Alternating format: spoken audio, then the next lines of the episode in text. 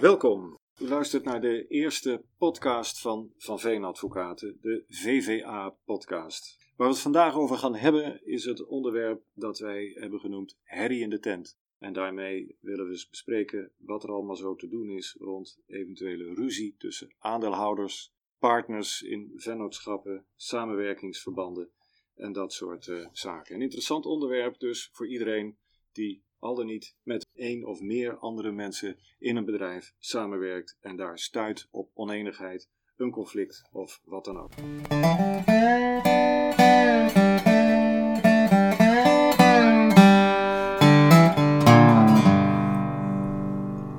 Mijn naam is Tjeerd van Veen, advocaat en partner bij eh, Van Veen Advocaten. Ik doe dit werk inmiddels ruim 40 jaar, onder meer op het terrein van het ondernemingsrecht met uh, aandeelhouders, problematieken en alles wat daarmee verband houdt. En ik zit hier aan tafel met mijn oudste partner, die inmiddels uh, al bijna net zo lang in het vak zit, maar dat gaat hij zelf even vertellen, Kees van Dijk. Goedendag, uh, ik ben Kees van Dijk. Ik ben pas 36 jaar advocaat en werk ruim uh, 33 jaar geloof ik met Tjeerd samen. En ik houd mij in de dagelijkse praktijk bezig met geschillen in samenwerkingsverbanden.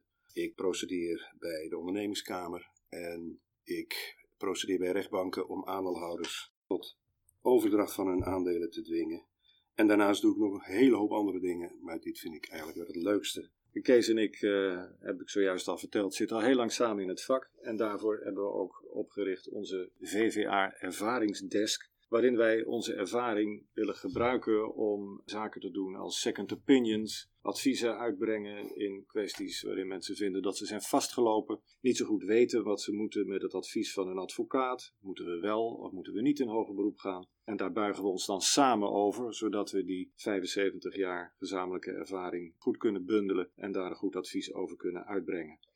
Dan gaan we nu over naar het onderwerp van vandaag. Zoals ik al zei, herrie in de tent. We hebben daar een kennissessie over gehouden onder leiding van Kees. En we zullen met deze podcast proberen daar iets meer over te vertellen. Kees, kan jij kort vertellen waar de kennissessie precies over ging? De kennissessie ging over uh, ruzie in de BV, maar ook in de VOF. Ruzie tussen aandeelhouders of firmanten. Hoe dat te voorkomen, hoe dat te signaleren en als je eenmaal ruzie hebt, hoe dat zo goed mogelijk op te lossen. En is er een, speciale aanleiding dat je voor dit onderwerp gekozen hebt? Nou, niet direct. Ik doe het vrij veel. En mij was gevraagd om, voor, uh, om als een van de advocaten van Van Veen een kennissessie uh, te organiseren. Dat doen we één keer per maand. De derde dinsdag van de maand. Vrije toegang. En afsluitend met een borreltje. Duurt een uurtje en dan ben je klaar. Ben je ja. volledig op de hoogte. Jij zegt, uh, dat, dat komt vaak voor, we doen het veel. Dat is onze ervaring, niet, niet alleen met jou, maar met uh, diverse advocaten van de sectie ondernemingsrecht, waarvan jij de voorzitter bent. Uh, kan jij ook een beetje aangeven waar zich nou zo meestal de problematiek voordoet? Komt het meer voor in de BV of komt het meer voor in de VOF? Of nee, dat is. Ideeën bij? Daar, ik hou het statistisch niet bij. Maar de BV is de meest gebruikte ondernemingsvorm in Nederland. En dus komt het in de, getalsmatig in mijn praktijk het meest voor binnen BV's. Ja, wat ik zelf ook wel meegemaakt heb. Conflicten in de, bijvoorbeeld in de medische sfeer, in de samenwerkingsverbanden tussen fysiotherapeuten en uh, maatschappen. Uh, maatschappen van artsen, advocaten, uh, niet in de laatste plaats, advocaten, maatschappen. Dat gebeurt natuurlijk ook met regelmaat. Als je daar nou zo in zijn algemeenheid naar kijkt, hè, uh, volgens mij had jij bij je kennissessie ook wat, uh, wat tips uh, ter voorkoming van het ontstaan van geschillen ja. uitgedeeld. Dat is, is daar verder over nog van gedachten gewisseld? Wat is daar zo uitgekomen? Nou, de, de, de eerste tip die ik heb is, bezint eer gij een samenwerking begint. Je moet de mensen met wie je gaat werken goed kennen. je moet ze kunnen vertrouwen, maar dat neemt niet weg dat mensen in de loop van de jaren ook kunnen veranderen. Uh, er kunnen partners toetreden, er kunnen, uh, je kunt trouwen, je kunt scheiden. Uh, er kunnen allerlei belangen ontstaan waardoor een in het begin hoopvolle en goede samenwerking uiteindelijk vastloopt. En dan, dan, dan zeg je eigenlijk van je moet goed letten op wie je als partner kiest. Ja, maar dat is geen garantie. En er zijn er nog meer garanties te geven? Ik zelf heb de ervaring dat het heel vaak gebeurt dat aandeelhouders met elkaar samenwerken. En dan is het net als een beetje een huwelijk. We, we, trouwen met elkaar, we vertrouwen elkaar, we hebben het allemaal goed. En er wordt er bijvoorbeeld geen aandeelhoudersovereenkomst gesloten. Is dat Ja. eigenlijk in jouw optiek altijd nodig om zo'n overeenkomst te sluiten? Of Het kan is- het ook zonder? Eh, wettelijk gezien is het niet nodig, maar het is wel heel verstandig om de afspraken die je maakt voordat je de samenwerking aangaat goed schriftelijk vast te leggen. Wacht daar niet te lang mee. Ik heb één keer meegemaakt dat de BV werd opgericht en dat een van de vier deelnemende aandeelhouders bij nader inzien toch maar afzag van het tekenen van de aandeelhoudersovereenkomst en toen was het geschil meteen geboren. Ja. Dus leg zaken van tevoren goed vast en dat, dat geldt zowel voor een, vennootschapsakte als voor statuten van een BV. Een vennootschapsakte kan nu nog onderhands, er is een wetsontwerping consultatie, waarbij eh, aan personenvennootschappen rechtspersoonlijkheid kan worden gegeven, mits de akte is opgemaakt door een notaris. Even uitgaande van de BV, zorg dat je ook in die statuten van de BV de samenwerking goed vormgeeft. Vroeger was, waren de statuten een vrij nauw keurslijf, maar zeg maar vanaf 1 oktober 2012, na de invoering van de. BV-wet, Mhm. eh, heb je veel meer mogelijkheden om in de statuten de eh, samenwerking en de wijze van samenwerking vorm te geven. Laat onverlet dat een goede aandeelhoudersovereenkomst Ja. zeker nog van belang kan zijn op onderdelen als bijvoorbeeld dividendbeleid. Nou ja, misschien, dat is precies waar ik net even bij aanknopen. Misschien wel goed om voor eh, de luisteraar eh, te weten. Wat, wat regel je zo al in een aandeelhoudersovereenkomst? Wat zijn eigenlijk de belangrijkste dingen die in jouw ervaring in elk geval in een aandeelhoudersovereenkomst zouden moeten worden geregeld? Ja, voorheen was dat alles wat je niet in statuten kon regelen. En nu gaat het eigenlijk om zaken die je niet in statuten wilt regelen, want statuten liggen ter inzage bij het handelsregister. En sommige onderdelen, zoals dividendbeleid of andere werkafspraken, die hou je liever binnenshuis. En die leg je vast in een aandeelhoudersovereenkomst. Ja, dat betekent natuurlijk ook dat wat je in de aandeelhoudersovereenkomst regelt alleen maar werking heeft tussen de aandeelhouders en niet extern. Dat is juist, maar Nou, daar ben ik blij om. Ja. Ik doe het goed. Nee, dat is, dat is, dat is op zich juist.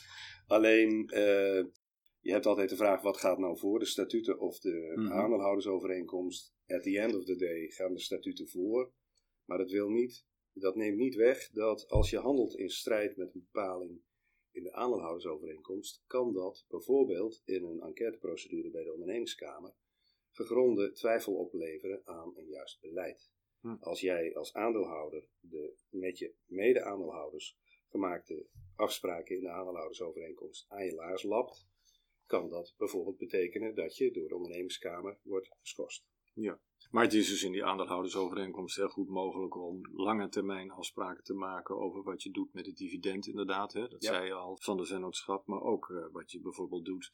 Stel je voor je hebt een situatie waarin twee mensen aandelen houden in het bedrijf en ze werken allebei. Wat gebeurt er als een er niet meer werkt? Is die dan verplicht zijn aandelen in te leveren of aan te bieden aan de ander? Of is die dat niet? Of tegen welke prijs? Nou, dat kun Dat je, zijn natuurlijk ook vaak dingen die ook bij participaties Ja. ja, dat kun je in beginsel kun je die aanbiedingsplicht eh, in de statuten regelen. Maar er is ook niets tegen om hem ook, en misschien wel onder scherpere voorwaarden, in een aandeelhoudersovereenkomst te Ja. regelen. Maar soms is het zo, dan begin je met drie man een BV en je wilt alle drie bestuurder zijn.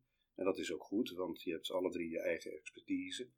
Maar dan zou ik in de aandeelhoudersvergadering in ieder geval opnemen dat als één van de drie, zeg maar, die bevoegdheid van besturen verliest, dat hij dan wel zijn aandelen moet aanbieden. En zodat je dan met z'n tweeën verder kunt gaan. Ja. Stel je voor, het gaat toch mis. Mhm. Er ontstaat een geschil. Dat kan je nooit helemaal eh, voorkomen natuurlijk van tevoren. Wat van groot belang is, is dat je tijdig onderkent dat het niet lekker loopt. Dat je niet je kop in het zand steekt, maar Ja. dat je daar met je partners overleg over voert. Want als je erover zwijgt, dan hebben dat soort conflicten eh, slechts de eh, neiging om te verdiepen en onoplosbaar te worden. En als je er tijdig over praat, kun je het misschien zelf oplossen. En lukt dat niet, kun je altijd een derde, een mediator, bij voorkeur een geschoolde mediator, vragen om het gesprek tussen de ruziende partners te begeleiden. Goede mediator die kan de, de onderliggende belangen naar boven halen en kan in goed gesprek met alle betrokkenen wellicht tot een voor alle betrokkenen aanvaardbare oplossing komen. Ja, bij mediation wordt nog heel vaak gedacht aan, aan conflicten in de persoonlijke sfeer, in het persoon- en familierecht. Maar ook zakelijk is mediation een goed onderwerp. Hè? Ik, heb, uh, ik heb pas zo'n mediation gedaan, waarbij er sprake was van inderdaad twee aandeelhouders in één bedrijf. Uh, ook nog familie van elkaar, die het niet meer zo best met elkaar konden vinden. Sterker nog, ze wilden allebei het bedrijf houden en ze wilden ook allebei dat de ander eruit ging. Waarbij vader kwam met het verzoek, dat was de oorspronkelijke oprichter van het bedrijf, of we niet iets konden betekenen. Dat is met mediation uh, tot een goede oplossing gekomen, tot een, tot een werkbare oplossing gekomen. Dus het kan wel degelijk. Maar als dat niet lukt, wat dan? Ja, Moet je dan altijd naar de ondernemingskamer? Die nee, nee, Jij nee, komt vaak bij die kunt, ondernemingskamer, is ja, mij bekend. Ja, maar je kunt natuurlijk in een aandeelhoudersovereenkomst opnemen hoe je dan uit elkaar gaat. Vroeger was het zo met de ruggen tegen elkaar, 10 meter lopen, omdraaien, schieten. Dat was wat erg fysiek. Dat doen we niet meer tegenwoordig. Uh, tegenwoordig is het diverse varianten. Maar waar het op neerkomt, dat is dat degene met de diepste zakken de winkel krijgt. Uh, je uh, doet een bod in een gesloten envelop en iemand opent dat en de hoogste bieder heeft het. Of je zegt, ik bied zoveel, dan zegt die ander, nou, voor dat geld wil ik ze wel hebben. Dat kun je allemaal opschrijven. Ik moet je zeggen, het heeft de charme van, een, van de snelheid, want je kunt het in één middag regelen. Maar het is een vreselijk paardenmiddel. Ik raad het mensen ook niet aan. Omdat soms de onderneming niet in de goede handen terechtkomt. Omdat je soms ziet dat aandeelhouders steun zoeken bij financiers die hun eigen agenda hebben. En dan is de onderneming, als het tegenzit, binnen een jaar uitgekleed. En is degene die achtergebleven is, heeft dan een zak geld. Maar alle andere stakeholders, personeel, noem maar op, schuldeisers die vissen achter het net. Maar dan zullen veel mensen denken, je gebruikt het woord paardenmiddel. Stel je voor, het lukt met de mediation niet. Zo'n shootout, paardenmiddel, eh, ook niet goed. Zullen veel mensen denken, ja, procederen naar de ondernemingskamer en zo. Is dat dan niet nog veel meer een paardenmiddel? Kost dat veel geld? Of nee, moeten we dat ik, zien? Eh, kijk, ik spreek natuurlijk een beetje voor eigen parochie als ik zeg dat procederen geen paardenmiddel is. Het is niet Iets wat ik mensen van harte aanbeveel. Mijn advies is: los het zelf op.